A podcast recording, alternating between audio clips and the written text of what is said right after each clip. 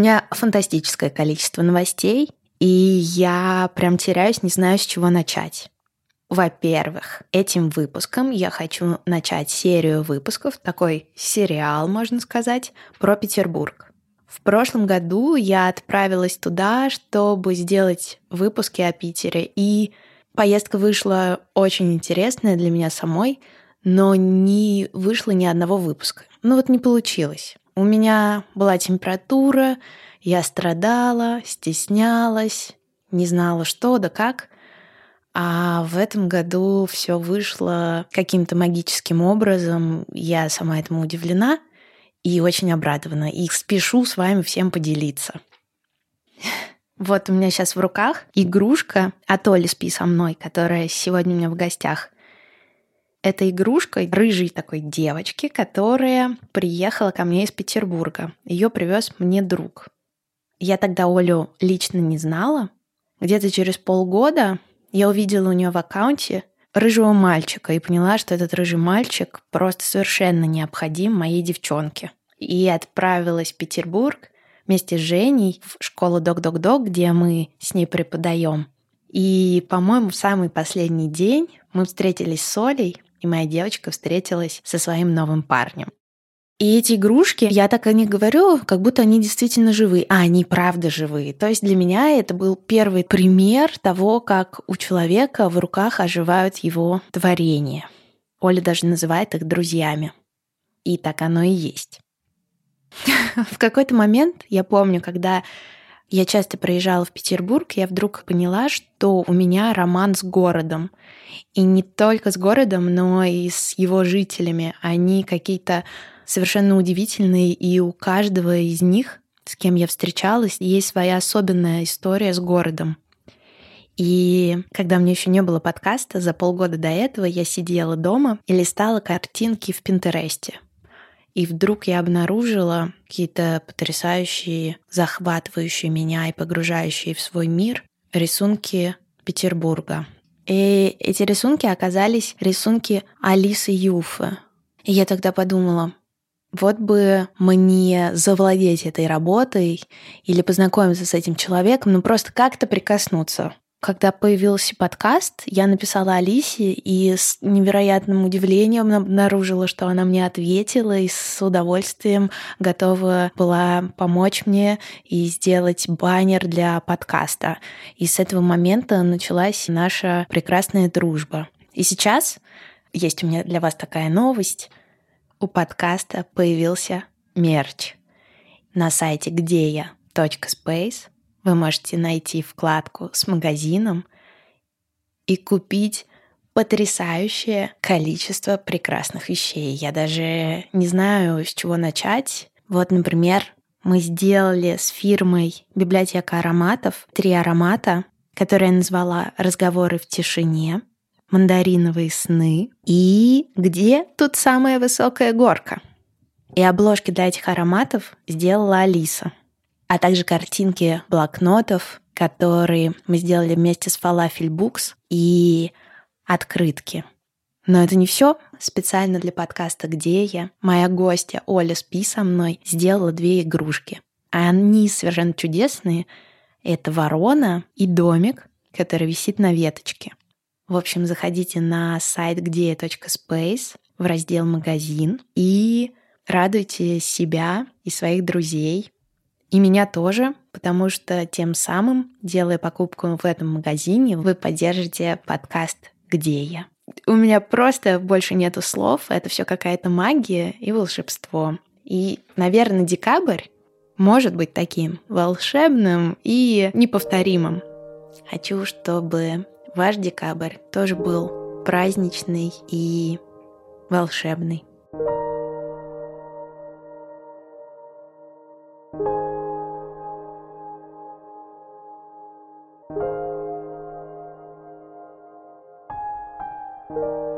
С Олей встретились в кафе «Вольчик», где взяли кофе, чай, плюшки и отправились в путешествие по уделке. Здесь Оля закупает ткани, нитки и атрибуты для фотосессии своих игрушек. И мне было очень приятно погрузиться в ее мир. и увидеть ее глазами, ее самое любимое место в Петербурге. Отлично, что ты с этой штукой, потому что здесь надо ловить э, звуки, потому что проходя мимо там какой-то там каких-то людей, здесь будет э, саксофон, здесь будет какой-нибудь вообще, не знаю, там попса какая-нибудь играть, здесь ты услышишь какую-нибудь фразу ужасно смешную, которую ты потом никогда не вспомнишь, но будешь ржать потом, знаешь, это вот всю дорогу будет тебе окрашено вот именно этим. Тут есть тетенька одна. Вот, понимаешь? Слышала? Это самое крутое, что здесь есть. Здесь есть одна тетенька, я до сих пор вспоминаю. Э, зимой слегка многие здесь пьют из самовара, скажем так. И вот она, подкуривая сигаретку, кричала, кто хорошо копается, тот хорошо одевается. Ну это же круто. Нам тут мужчина факт показал. А бывает. Здравствуйте. Ой, здрасте, здрасте. Я к вам могу зайти. Да, ну там э, тряпочек этих уже мало, мало. Для спинала, может, что-нибудь приклянется? Три на сто, а наволочки белье здесь хорошие.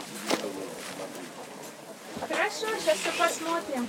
Смотрите, ну тут, ну тут выбирайте, с ценой не обману, вы же знаете. Да, конечно. Полотенчики есть. Хорошо. Не знаю для чего, но так это мило. Здесь хорошо, что рядом с Питером Финляндии оттуда везут.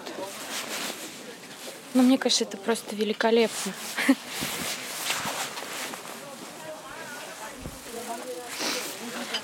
Все, кто приезжает, я их всех привожу сюда, обязательно в этот отдел.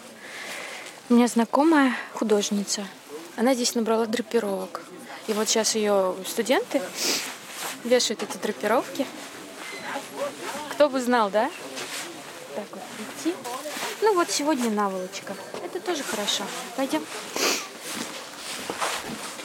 Какая зелень классная. Оль, да, Ксюша. Как ты в Питере оказался? Расскажи свою историю. Ну, это произошло где-то лет 10 назад. Раньше бы я рассказала историю полную треволнений, всяких болезненных ощущений, расставаний. А сейчас я рассказываю совсем другую историю, потому что ничего болезненного больше не осталось. Я просто накопила немножко денег, взяла билет в один конец, уволилась с работы и поехала в никуда собирать себя по частям. Здесь было столько всего, что я вообще забыла про все, что мне там происходило в другом городе. И мне нужно было просто выжить, заработать денег, заплатить за квартиру, накормить собаку. И все, кто мне писали, когда я только переехала, ой, так классно, ты, наверное, ходишь, город рассматриваешь. Вот. А я всегда думала, да господи, город как город, с утра на работу, вечером с работы.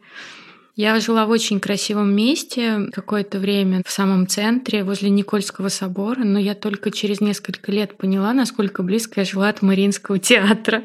Это прям даже стыдно. Я нигде не была первое время вообще, только работала. Ты приехала из Тольятти? Да, я приехала из Тольятти и осталась здесь. А почему ты выбрала Питер? У меня было несколько городов. Самара, Калининград, Москва и Санкт-Петербург. Но я подумала, что Самара это слишком близко для приключения. ну, как бы смысл, там 100 километров от дома. Я подумала, что надо прям уехать, так уехать. В Калининграде мне очень нравился этот город, чисто визуально по фотографиям. Я там никого не была и вообще никого не знала. В Москву почему-то, ну, все едут в Москву. Я подумала, что, наверное, Питер не было никакого придыхания, не было такого, и в принципе, даже когда я приехала, ох, ах, нет, э, просто я была здесь где-то в 2000-х годах, и в принципе мне тут все понравилось, тут много книг, я ходила по книжным магазинам, и я подумала, блин, надо ехать в Питер. Ну и, собственно, вот, нас собиралось человек 10, всем, кому надо было, ну и в итоге приехала я одна. Ну, с собакой, естественно. Собака и три чемодана. Расскажи мне, пожалуйста, то, что ты мне рассказывала в метро. Как я жила на Горьковской, и мне через четыре дня попросили выехать оттуда. И вообще твое вот такое ощущение это когда у тебя 17 тысяч в кошельке, и тебе говорят, ой, пожалуйста, вот есть комната, можете здесь жить до осени. Вот, я такая вся обрадованная с собакой приехала. В общем, собака в комнате не умеет сидеть, потому что у меня своя квартира в Тольятти была. Она на любой шорох лаяла, а это такса.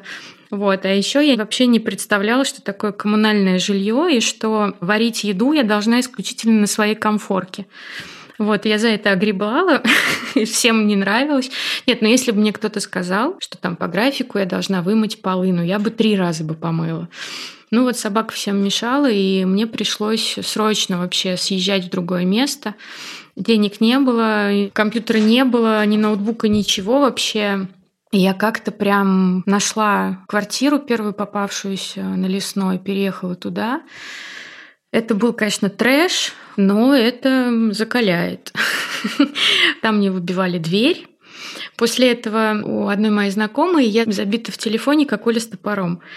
Мне выбивали дверь молотком соседи. Я маме только недавно об этом рассказала, что я проходила по делу угрозу убийством. Я тут чуть не прибили. Да. Это такая старая история. Раньше я ее рассказывала, а сейчас, ну, как бы, да, было. Но потом еще я переезжала, наверное, где-то 10 раз, пока я построила квартиру. Сейчас у меня свое жилье. Ну, я всем рекомендую приехать в Питер и пожить в какой-нибудь коммуналке. Это вообще свои законы. Узнать про дни уборки, про комфорки, вообще какие люди бывают. А когда ты поняла, что Питер красивый и что увидела, что вокруг? Ой, ну это случилось позже намного. Ну, потому что с работы на работу, с работы на работу мне кажется, что когда я устаканила свою жизнь, когда, в принципе, я там построила квартиру, когда я взяла в руки фотоаппарат и пошла по городу, тогда я поняла, что все близко, что и с Маринкой я жила близко рядом, и что вообще и дома были красивые. Но у меня окна выходили на Никольский собор прям. Вид из окна был очень хороший. Но после стресса, который я испытала в той квартире на Лесной, первое время вообще не могла из дома выходить. Ну, как-то вообще некомфортно было. Ну и плюс надо было ходить на работу, ездить. А куда ты пошла первым делом с фотоаппаратом? У меня рядом с домом есть небольшой частный сектор, и я испытываю огромное удовольствие с какими-то такими флешбеками, когда там, например, прохожу, мусор жгут, листву, и я вспоминаю, как в детстве дедушка собирал собирал листья, ну вот что-то такое. И я первое время гуляла у себя там в окрестностях, в частном секторе, нюхала трубы, заглядывала через заборы, там сажает что-то. Потому что я люблю что-нибудь вырастить или засушить. Вот собираю всякие палочки. Вот, видишь, к тебе тоже с палочкой пришла. С домиком. Да, ну, я стала, да, я стала гулять по центру. Причем я и сейчас не могу сказать, что я вообще знаю Питер, потому что я захожу просто в любой двор. И мне тут одна знакомая недавно сказала, что есть какая-то экскурсия, есть какие-то дворы. В общем, для меня это абсолютно неинтересно. Я не хочу знать, что где-то что-то есть. Для меня важна вот эта радость самостоятельного открытия. Повернул, зашел, с кем-нибудь проскальзываешь, и там еще три двора переходишь, переходишь, и вообще в другом мире оказываешься. Ну, я беру игрушечки, естественно, фотоаппарат, и никогда вообще не знаю, что я найду, но я всегда что-нибудь классное нахожу. Я в прошлый раз такую белую кастрюлю домой притащила. Я не знаю, зачем она мне. Но сейчас я в ней это подкрашиваю ткани, очень удобно. Ну что, эмалированная, хорошо моется. А вы как отвечаете? Я отвечаю за все. Вы отвечаете. Обтяж, да? Какой хороший мальчик, да? А вы тут отвечаете? Ой, а вот эти вот словечки где там что сколько стоит, самое дешевое, самое крутое, берите. Вам так идет.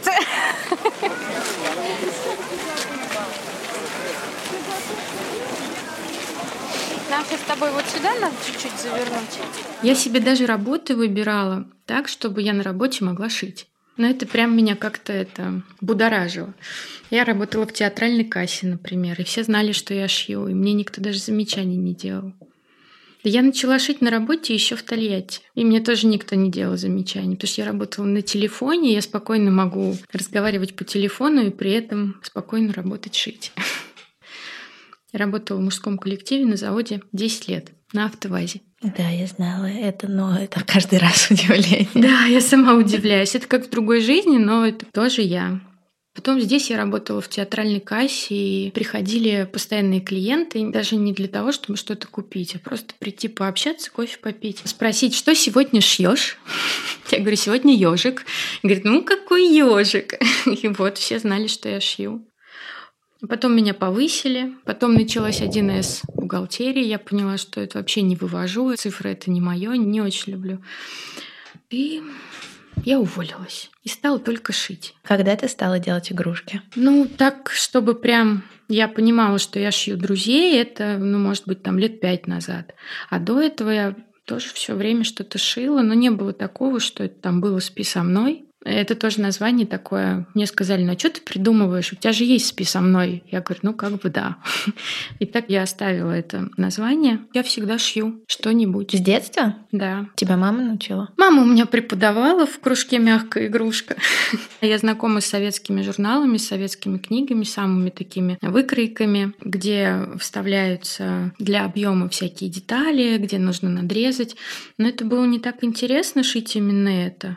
Я все время время мне хотелось, ну, как-то... Сейчас я говорю найти свою идентичность, а раньше мне хотелось просто что-то свое, чтобы это было вообще не знаю, ну, не как у всех, что ли. Мне очень нравилось шить одежду. Коммерческая жилка была с детства, ну, назовем это так. У меня не было ткани, мне не давали. Не знаю почему. Может, было ее немного тогда, не знаю. Ну, потому что я же изрежу все. И я шила своим подружкам одежду их куклам, за это они мне давали ткани, и только после этого я могла шить что-то себе. Вот, таким образом поступала. Так что я все время с иголкой. Потом я торжественно подарила всех своих кукол и всю одежду на них просто девочкам в дворе. В классе, наверное, в одиннадцатом. Я как от сердца отрывала, но я подумала, что ну, надо отдать. Ну, мне, я в одиннадцатом классе, я все в куклы как бы играю, получается. Девочки играли на плетике, так красиво. Я вышла им, подарила все. Я поступила в институт в педагогический, потом поняла, что хочу что-то еще, и пошла учиться керамике. И занялась керамикой. В школе керамики я занималась. Получала начальное художественное образование. У меня же его не было. Я училась на классе скрипка. Я не играю на скрипке. И я все время ходила и заглядывала к художникам, что они там делают. В лицее искусств я училась. Мне всегда очень хотелось быть частью этого мира. Продавала ли ты керамику или это было образованием? Это только? было э, знаешь, нет, там получилось так, что, ну, я уже была достаточно взрослая, да, у меня там было несколько заказов, я своему преподавателю помогала. Я помню, он сказал, что пожарная часть заказала ему колокольчики в виде пожарных. И нужно было слепить эти колокольчики. Их было так много, там есть такая техника литье. Я принесла это все домой. Мама сказала, у всех дети как дети, а ты только грязь домой носишь. Ну, потому что вся ванна была в этой жидкой глине. И что-то мне казалось, колокольчиков этих было так много, что я закрывала глаза, и они у меня прям вот эти глиняные в шлемах прям вот передо мной вставали. Вот. Ну, в основном я же просто училась пока. У меня украли один эскиз. Мы сидели на улице, рисовали, и мне так понравилось, ну, с пленера, скажем так, работа. Ну, в общем, на следующий день я ее не обнаружила. Это тоже было такое, мне преподаватель сказал, радуйся, значит, сделала хорошо. То есть я тебе все равно зачту. Ну, подумаешь, нет этой работы. Ну, хорошо сделала, значит. Ну, и потом я поучилась в институте, в педагогическом доучилась, там вышла замуж. А потом я поняла, что мне снится, что я рисую. Вот мне ничего не снится, а вот я рисую, и все в цвете, и я эти картины помню. И я поступила в институт на художественно-графическое отделение порисовать. Ну, а что? Всегда же хотела. Мама меня, конечно, поддержала, а муж нет. Сказал, что это беда в семье будет. Ну, собственно, так и случилось. Но я потом поменяла все, и город тоже. И, собственно, я живу в Питере. Ну, институт тоже закончил, конечно. И твои друзья? Ты называешь свои игрушки Друзья. друзьями? Да, когда осталась одна, было так плохо. Вроде бы и пообщаться не с кем. Так я же все могу, сказала я себе. Пожалуйста, я и друзей себе могу сшить. Ну, раз вы так все со мной и так далеко, ну, какой-то такой вот оплом случился.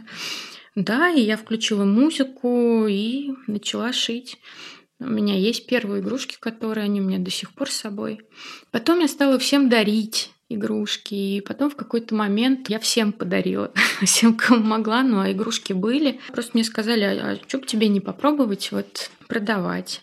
Конечно, первоначально не было никакой концепции. Это просто то, что мне нравилось. Я на фестивалях там как-то стояла, вот на развалах тоже на музыкальных. И мне было очень приятно, когда я видела, как людям нравится. То есть они среди всех выбирают мои игрушки. И как-то это меня вот так стало цеплять, что мне очень хотелось и дальше в этом развиваться. Ну, я, конечно, миллионы раз слышала, что у меня ничего не получится, и я не талантливый, я никто. Но потом это стало вызывать просто улыбку. Ну-ну, да-да.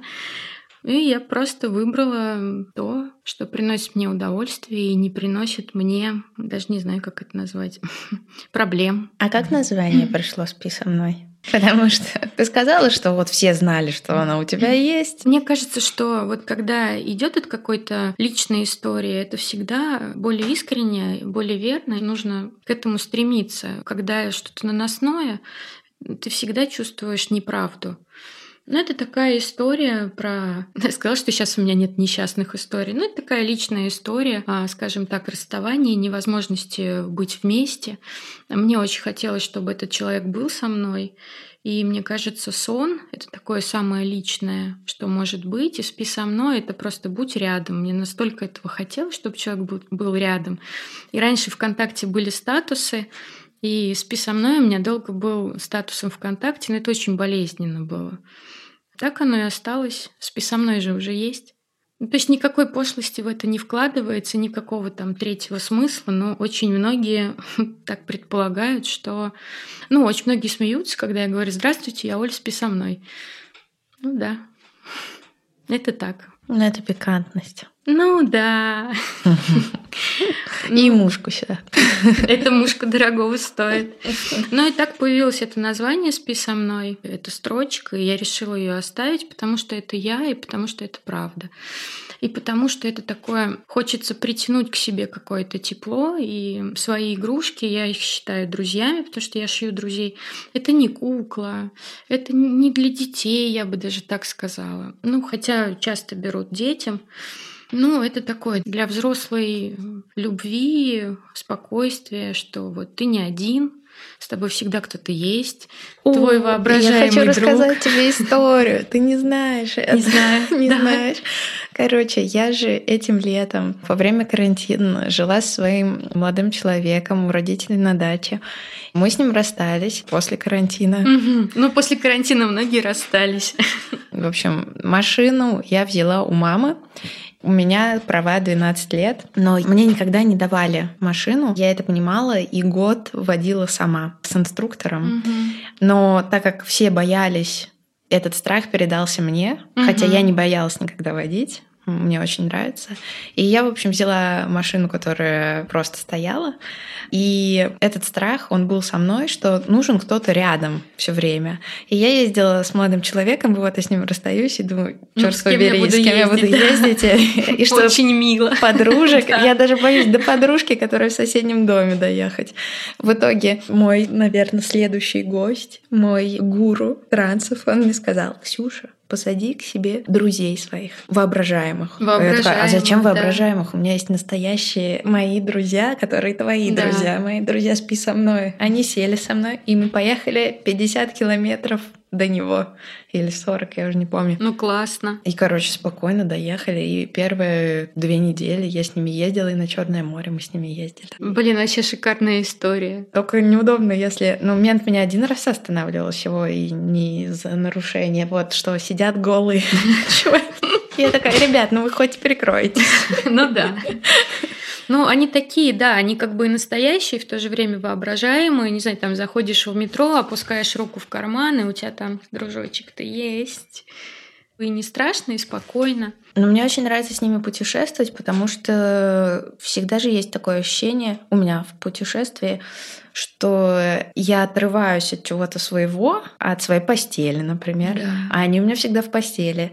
Поэтому я их беру как оберег какой-то или... Ну, часть себя, часть своего дома, который, да. собственно, тебе так комфортно. Термос и тапочки. Это прекрасный набор друзья, термос и тапочки. Так что я в Питере со всем этим набором. Ну вот и я с ними хожу кругом. Ну вот оно так и получилось, что они такие маленькие или большие друзья. А с кем ты ходишь? С кем ты постоянно ходишь? Или ты с новыми ходишь? Я с новыми хожу. Ну, старенькие мои, которые я первые шила, они у меня так дома и стоят. И я все время вот кого-нибудь шью и беру с собой. Уже все знают, что если со мной встретиться, то, ну, все мои друзья уже даже не обижаются. Они встречаются со мной, но первоочередное мне нужно пофотографировать, походить, поискать какие-то места. Ну, то есть вот я поснимать должна, ну и заодно пообщаться с кем-нибудь. Люди присоединяются, скажем так, в мой мир спи со мной. Ну, не обижаются вроде бы. А какие твои места любимые в Петербурге? Как я поняла, одно или это самое любимое? Это уделка? А, ну, да, это самое, любимое. Это то, что приносит мне удовольствие. Я там все знаю, я туда хожу как себе домой. Я знаю там людей, я их рада видеть. Когда в пандемии было закрыто все, мы после этого встретились летом. Ну, было какое-то время закрыто, и мы прям практически обнимались. Привет, как дела, как вы? Ну, потому что несколько раз в месяц ты ходишь и, и видишь одни и те же лица, и ты в любом случае как ты с ними ближе общаешься, и они рады тебя видеть. Здравствуйте. Вы выздоровели? А мы не болели? Как это? А мне это самая Елена Ивановна сказала, что вы болели. Да. Виктор говорит, заболел, оказывается, в магазин ехать. Да нет. Я просто отказывался ехать. А, понятно. Я не говорю, что я заболел, понимаешь? Поняла. Ой, я Куда ушла? Я смотрю, народу-то немного вообще. Немного, немного. А сегодня день узбека, а узбека, похоже, нет. День узбека. Поэтому и народ немного. Все ясно.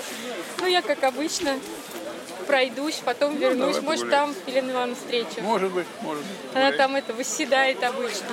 Ну, не знаю, она недавно убежала, взяла денег, убежала. Ну, как обычно. отдавать там. Да, я поняла. Ну, все. Давай увидим. Угу, да. Сейчас будет Сереженька любимый. Сереженька, да. У него все время какие-нибудь классные штуки. Я у него взяла деревянный шарик на гвоздике. Я не знаю, зачем это, но я э, поняла, что это прям моя вещь. Угу. Какой-то деревянный шарик, обшарпанный, покрашенный. И я даже снимала видео, и это прям композиционный центр. Он там катался на этом гвоздике, а он мне теперь висит как украшение. Я не знаю, зачем и что это было вообще такое. Я всегда поражаюсь, когда какие-то блогеры пишут правила, как ходить по удельной, вообще по блошиному рынку, как торговаться, как сбивать цену.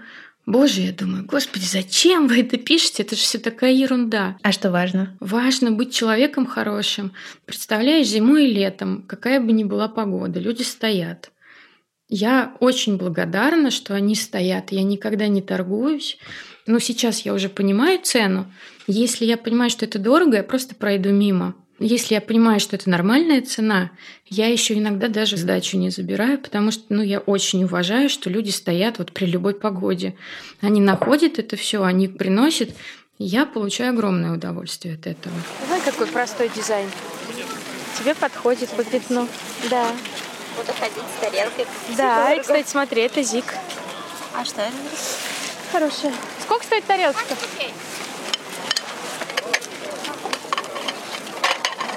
А ЗИК это какая фирма? Санкт-Петербургская, да? наша. Ну, это просто... Завод имени Калинина? Ну, типа того, да, наверное. Я не знаю. Я знаю, что ЗИК это хорошо. Да. Это Советский Союз. Я понял. Мы будем знать. Ну, наверное, завод имени Калинина. Может я так быть, думаю. может быть. Не буду утверждать. Я не по посуде, я в основном по тканям, поэтому... Я понял. Знаешь, что ЗИК – это хорошо. Я вот как приду сюда, столько нового всегда узнаю.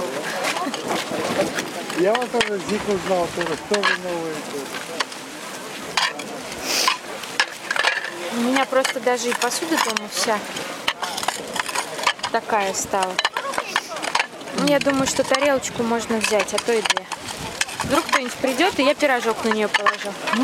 А?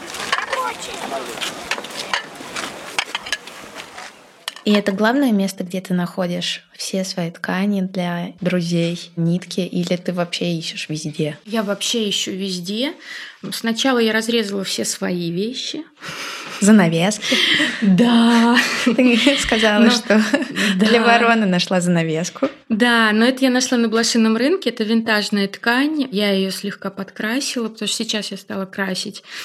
Да, мне присылают очень часто. Ну, вообще, я занимаюсь тем, что я шью из старых вещей и тканей. В магазине это прям какая-то огромная редкость, если мне не хватает какого-то оттенка, который я никак не могу найти. Я стараюсь вообще никогда не брать в магазине. Просто у этой ткани, из которой я шью, она уже по-другому смотрится, дышится, и как будто бы она вот, ну, не знаю, какая-то иная, не та, которую ты можешь найти где угодно. Вот, мне присылают свои вещи, собирают коробками, присылают. А заходишь в какой-нибудь магазин, какие-нибудь там японские, очень красивые, с мелким рисуночком ткани, но они же стоят как самолет. А потом уже пришло понимание, что если я покупаю и шью вот из этого, а из этого могут шить все. Захожу кому-нибудь в аккаунт, вижу эти ткани и знаю, что они продаются в определенном магазине и стоят столько-то, и режут от 10 сантиметров. В этом нет истории. В этом нет никакого интереса. А вот в этой вот шторе есть все. Ну, подумаешь, вот ее там подкрасить как-то надо, но вот в ней уже есть все. Такой больше вообще ни у кого не будет. А что в ней есть для тебя в этих Они теплые. Ну вот мы сегодня с тобой ходили по блошиному рынку. Я вот тебе сказала, что я люблю из постельного белья шить. Оно мягкое. Но, представляешь, вот наволочки все излеженные щечками чьими-то. Мягенькие, такие приятненькие. Они ну, практически выцветшие какие-то уже. Мне как-то одна женщина написала, ну как же можно? А вдруг там плохой человек на ней спал? Я говорю, понимаете, ну, плохой человек во сне все равно хороший. Ну, типа там энергетика и все такое. Но они же уже через мои руки-то все прошли, уже постирались несколько раз, обработались, я уже с ними поработала. Может быть, я уже другой энергетики дала этой ткани. Не обязательно, что там спал какой-то плохой человек. Вот.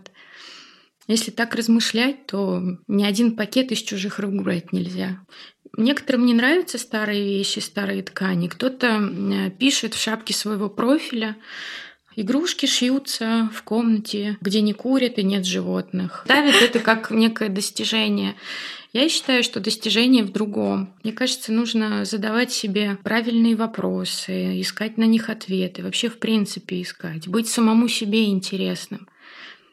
Вот это важнее, чем то, что в комнате нет животных. У меня три. Вот пятна только. С другой стороны, ты знаешь, меня это вот нисколько не смущает. Меня это наоборот. Я с удовольствием хожу в рваной, с пятнами одежды. Ну, она уже не выстирывается. В рваной, в смысле, я там что-нибудь подлатать люблю. Мне там девочка одно платье сшила, и оно чуть-чуть поползло. Я думаю, давай, давай, дальше, дальше, чтобы была дырочка красивая, чтобы ее потом можно было как-то художественно залатать. Здесь дорого. Это я тебе по секрету могу сказать. Я уже все знаю. Я тебе скажу, где, если что. Почем тут нитки? Ой, не знаю, вот набрала, сейчас сама пойду спрашивать. Почем?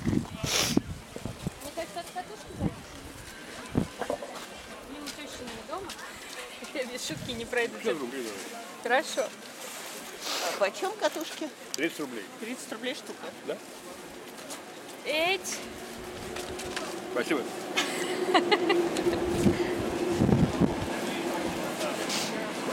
Я в них в магазине работала. А, да? Да, магазин, который на Римского Корского, э, винтажных всяких штук. Ну, магазин-то по-прежнему работает, просто я немножечко поменяла как бы сферу деятельности. Реже стал к ним ходить, они нашли себе другого продавца. Тут вопрос даже был не в зарплате, а в том, что мне просто было интересно в этих вещах с этими людьми. Ну, то есть там просто горы и залежи всего. Ну и плюс ко всему киношники ты там набираешь на проект.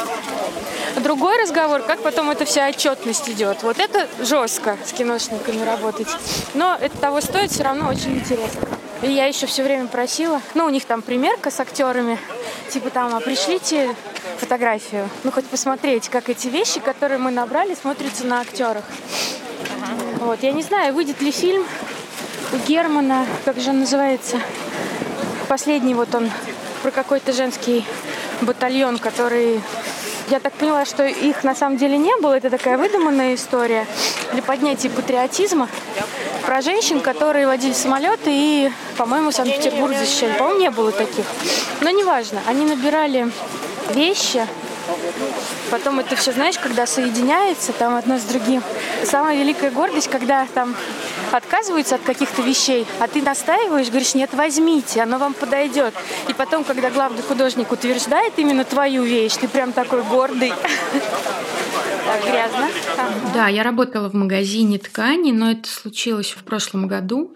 Не считаю это работой. Я приходила туда пару раз в неделю разобрать ткани, навести порядок.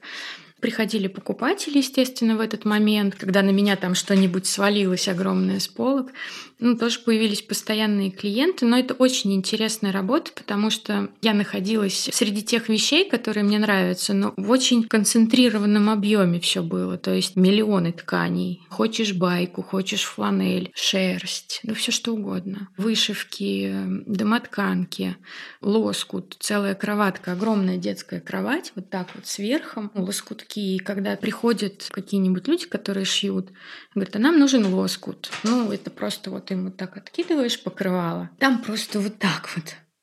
И прям вот можно нырять в это во все. Там русские народные костюмы тоже много. Ну, мне очень нравилось там работать, потому что еще киношники приходили подбирать себе для картин какую-то одежду. И вот это все собираешь. А киношники — это вообще отдельная история, это отдельные люди со своим чувством юмора, скажем так. Отбираешь им вещи, представляешь, как в этих вещах потом будет человек сниматься.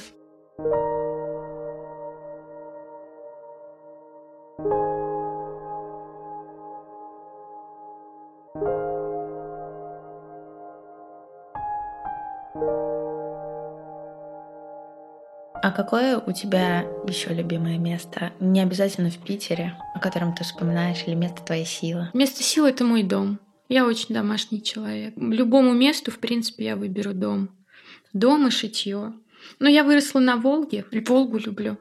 Я когда здесь работала в картинной галерее и какую-то работу продавала, ну, подошел клиент, я говорю, посмотрите, это же какая мощь, это же Волга. Он говорит, почему Волга? Я говорю, а ну да, в принципе, здесь совсем другие реки. Ну просто, понимаете, для меня любая река — это Волга.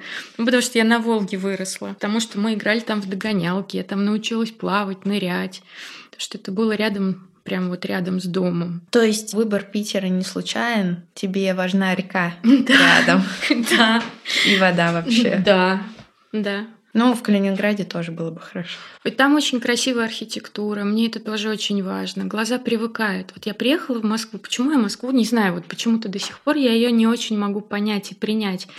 Потому что в Питере такая есть мерность этажей, мерность линий, графика определенная. А в Москве вот эти вот холмы туда-сюда, здесь какой-то куст, чепыжник, тут кафе, собственно. А ты говоришь, э, что классно было, когда дедушка жег траву. Он жил около Тольятти? А, он жил около Тольятти. Более того, он был пчеловод. У меня Ого. очень много, да, связано с какими-то такими воспоминаниями, как там мед качали, как там дедушка с пчелами работал.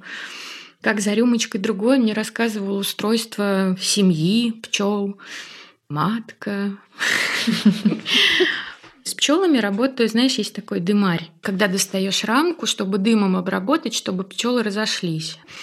Дым должен быть достаточно едкий. И туда обязательно нужно положить там опилки, кора. У дедушки был ноу-хау. Он добавлял туда сушеное коровье говно. Ну, чтобы прям совсем пчелы расходились. И как ты думаешь, кто его собирал? Ну вот, я брала... Внучка. Да, он меня отправлял и говорил, иди за грибами. Я ходила, там такие горы у нас, ну, как горы, такие холмы, там пасли коров. Я туда ходила летом с большой корзиной и с палочкой, ну, чтобы сухенькое собирать. Ну и когда там кого-нибудь встречаешь знакомого, сверху листочками прикроешь, чтобы никто не видел, что у тебя там. И сама прикроешь. Да. Не, ну сейчас бы я спокойно ходила, сейчас бы я ничего не прикрывала, ну потому что это классная история. ходить собирать палочкой потыкать, чтобы сухое было. Что я тебе рассказываю? Кошмар. Мне очень нравится, я это не буду вырезать. Хорошо. Ну, это какое-то такое, как я с дедушкой по пасекам ездила. Меня пчелы все время кусали, причем кусали в такие места. Глаза заплывают прям полностью. Лицо куда-нибудь укусит пчела. У меня аллергия на укусы насекомых. И у меня прям заплывало все. И я даже не могла спокойной ночи малыши смотреть. Ну, прям вот так щуришься, чтобы хоть что-то увидеть. Ну, потому что просто с бабушкой за руку до магазина идешь. Еще я с трутнями любила играть. Вот к улье подойдешь, там вот откуда пчелы вылетают, называется литок. По крайней мере, дедушка так говорил. И в какой-то момент, когда трутни вырастают, а это, скажем так, мужья матки. Видишь, угу. и теперь я тебе рассказываю устройство пчелиной семьи.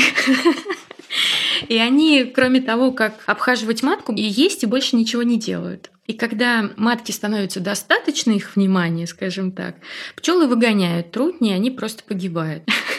Да, вот такая печальная история. И в тот момент, когда трутни подрастают и начинают вылетать из улья, они не кусаются, у них нет жала, они чуть крупнее пчелы, и их можно поймать и играть с ними. Ну, собственно, чем я занималась. То есть вот когда они начинают вылетать, облетываться, когда пчелы начинают, подходишь, схватил, смотришь, пчела, быстренько выпускаешь. Ну, это как бы такая сила реакции, да? Потом раз, он трутень, э, в коробочку. Я теперь понимаю, как ты в магазине чашки ловишь, когда они Ну вдруг да. падают. Ну да. Вот такие игры. Я просто каждое лето жила у бабушки в городе Октябрьск, это на Волге. Очень красивая природа, огромные помидоры сладкие, Волга рядом. Такое детство у меня было. Раньше мне казалось, ну почему меня в деревню все время отправляют, а сейчас я думаю, ну отправьте меня в деревню. Сейчас бы я с удовольствием бы завела бы и козочек, и курочку, или две. Просто чтобы они были. Не для хозяйства, а просто чтобы вот... Ну что, запастись тканью и почту рядом. Да, это, кстати, самое важное, когда я думаю о том, что, возможно, это не крайняя точка, где я буду жить. И первым делом я всегда говорю, а почта рядом есть? А СДЭК? Почта, СДЭК, это прям очень важно. А, есть классное место, кстати. Я живу в метро Девяткино, там есть электрички, четыре остановки на электричке, и там озеро большое очень, Кавголовское. Вот я люблю туда ездить, там лес шикарный, ягоды, грибы и озеро. Особенно туда нужно ездить э, среди недели, когда нет отдыхающих выходных вот этих вот. Молодцы э, люди, которые живут в этом небольшом поселении. А, Ну, это какой-то дачный такой поселок возле озера. Он закрыт для транспорта, то есть туда на машине не, не проехать. И они настолько любят это место сами, что они там возле озера даже газон косят. То есть я однажды вообще просто приехала отдохнуть, взяла там фотоаппарат, игрушечки, и вдруг я понимаю, что газонокосилка рядом со мной работает. Я поворачиваюсь просто, ну как, в лес, озеро и газонокосилка. И там еще такой пирс. Я не очень люблю дно, озерное, оно такое слегка илистое. Это можно по пирсу туда дойти и прям спуститься сразу уже где глубоко и сплавать. Вот это место люблю. Но ноябрь. Так здесь же чудесно. Здесь нет ни зимы, ни лета. Здесь... Ну э, как же, лето есть все таки Да нету лета здесь. Здесь нет жары практически, очень редко. Мне почему здесь нравится? Ты всегда можешь выглядеть прикольно. Пыльничек, кофточка, толстовочка, кроссовочки. Мне кажется, самая бесполезная покупка в Санкт-Петербурге – это сандалии. Ты их никогда не сносишь. И они уже 10 раз из моды выйдут, а они у тебя новые будут по-прежнему. Здесь нет смысла ходить в таких, ну, как мне кажется. Это вообще была такая история. Я когда приехала, я из Самарской области, у нас летом 35, 32, 30, 28, это нормально. Вот, я приехала, и здесь, ну, что-то там в районе 18-20 я устроилась на работу в магазин. И моя сменщица, я ходила в ботинках, можно сказать, в осенних практически, а она в сандалиях. Я говорю, как ты не мерзнешь? Она говорит, ну если не сейчас носить сандалии, то когда? Как бы, ну это же холодно. Она говорит, ты потом привыкнешь.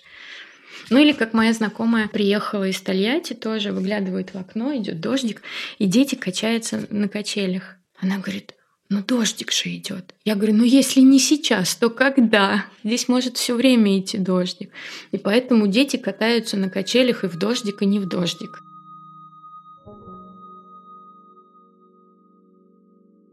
Там еще есть такой спуск, где учат на лыжах спускаться. И там есть какие-то тренировочные базы. Ну, это место вообще отличное. Если идет дождь или снег, ты всегда можешь под навесиком что-то покушать, попить чайку, кофейку. И зимой там останавливаются лыжники, ну, как-то объединяются. Ой, привет, а можно с вами? И вот что-то такое единение какое-то происходит. Они там погрелись, постояли, пообщались и дальше поехали. Ну, как в следующий раз приедешь, если что, если отвезу туда, там очень хорошо. Ты понимаешь, в Питере растительность абсолютно другая, не как вот даже в Москве. Зелень огромная.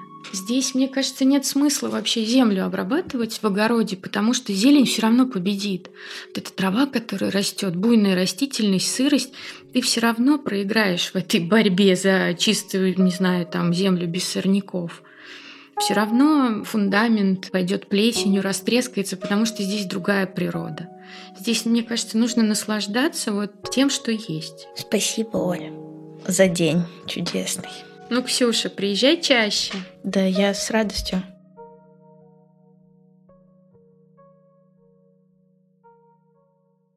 Друзья, спасибо, что до конца этого выпуска вы были с нами. Это просто праздник какой-то, снова скажу я. И неспроста я так скажу, потому что это книжка, которую я сейчас держу в руках, Артура Геворгизова с иллюстрациями Алисы. Алиса подписала мне эту книжку и подарила в этот приезд.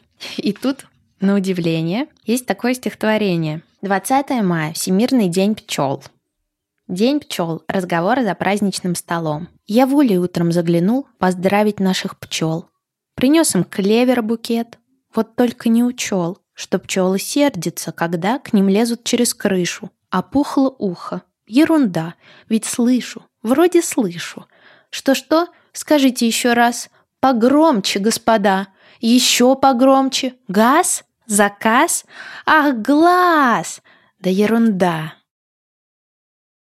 Вот такой неожиданный выпуск. Вот такие неожиданные повороты и возвращения в детство. И если вам понравился этот выпуск, не стесняйтесь поделиться им в сторис с друзьями и отметить подкаст «Где я?», закинуть монеты. На где.space есть QR-код и ссылка на чаевые. Это может быть 100 рублей, 200, 300, 1000. Они все пойдут в дело. И я благодарю тех, кто уже переводил мне деньги.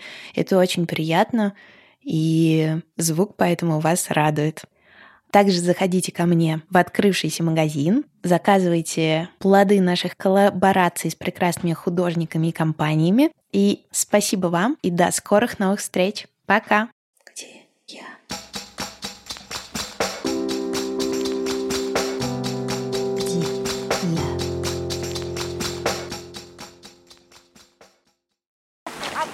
Закажи, знаешь чего? Я ему тогда покупала, у него знаешь, какая бутылка вкусная? Называется Ксю-Ксю.